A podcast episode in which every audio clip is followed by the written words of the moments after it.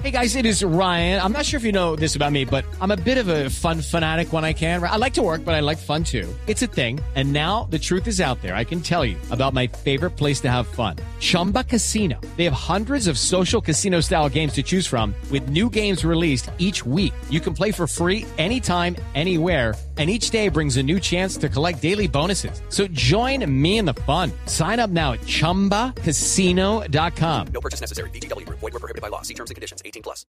Pero, bueno, mire, tenemos a Iliana ¿Qué Vargas va? para que hable, para, para hablar con ella es médico psiquiatra eh, de Colsanitas y vamos a hablar con ella justamente de cosas que hacemos que creemos que son muy saludables y resultan no siéndolo tanto. Doctora Iliana, muy buenos días. Hola, buenos días. Eh, gracias por la invitación a su programa. Y bueno, el tema es muy interesante, ya que está muy de moda. Pienso que cuidar la salud implica un ejercicio diario que tiene que ser placentero, que nos tiene que llevar a un bienestar individual, pero también que se vea reflejado en mi relación con el entorno y con las demás personas.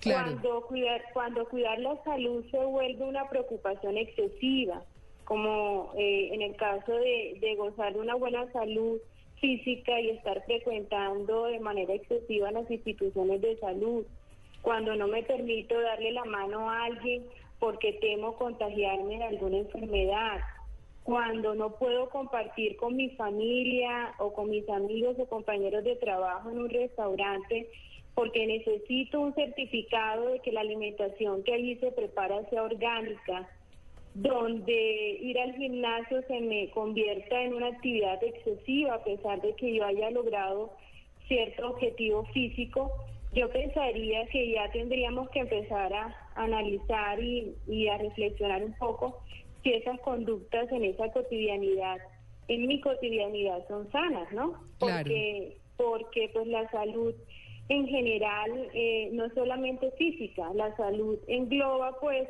eh, una serie de acciones que me deben llevar a, a un bienestar físico, a un bienestar emocional y a un, a un bienestar espiritual.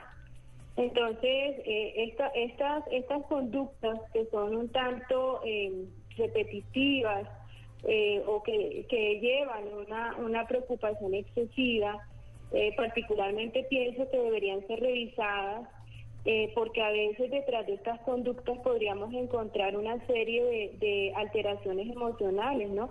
Podríamos encontrar unos estados de ánimo ansiosos, depresivos, podríamos encontrar alteraciones de nuestra imagen corporal, eh, hipocondría o trastornos ya obsesivos, compulsivos, eh, que no nos dejan eh, relacionarnos, que no nos dejan vivir de manera placentera.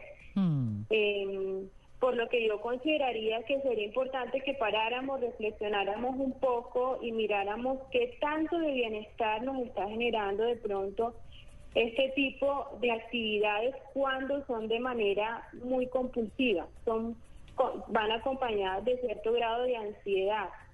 Eh, por lo que yo aconsejaría, por ejemplo, en estos casos, parar y mirar si de pronto yo necesito algún tipo de, de ayuda a nivel emocional, sea por un psicólogo, por un psiquiatra, eh, entendiendo pues que cada individuo, cada persona tiene una historia, tiene unas creencias y tiene una forma de relacionarse a través de sus propias vivencias. Claro que sí, doctora Iliana, pues por supuesto.